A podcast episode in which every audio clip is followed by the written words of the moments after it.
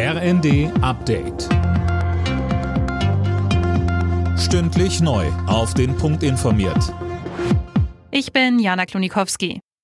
Jetzt ist Schluss. Auch im Fernverkehr der Bahn gibt es ab sofort keine Maskenpflicht mehr. Mehr dazu von Fabian Hoffmann.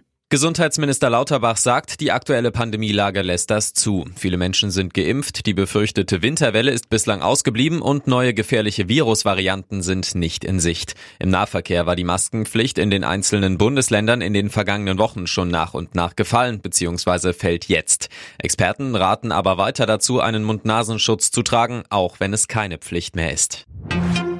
Schwerer Unfall bei der Bundeswehr. Auf einem Truppenübungsplatz in Sachsen-Anhalt sind zwei Panzer zusammengestoßen. Dabei wurden zwölf Soldaten verletzt, einer von ihnen schwer. Er kam mit einem Rettungshubschrauber ins Krankenhaus. Noch ist unklar, wie es zu dem Vorfall kommen konnte.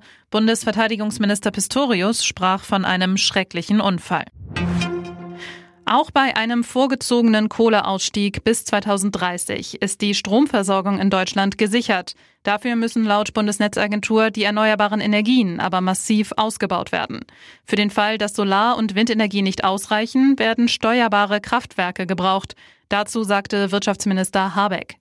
Diese Kraftwerke müssen und sollen klimaneutral ausgerichtet werden. Das heißt also in der Lage sein, Wasserstoff zu verwenden. Für die Übergangsphase ist Gas okay, aber so schnell wie es geht, werden wir rausgehen aus der Gasverstromung in die Wasserstoffverstromung rein.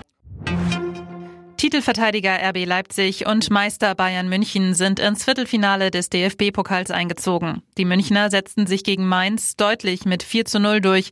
RB besiegte Hoffenheim mit 3 zu 1. Alle Nachrichten auf rnd.de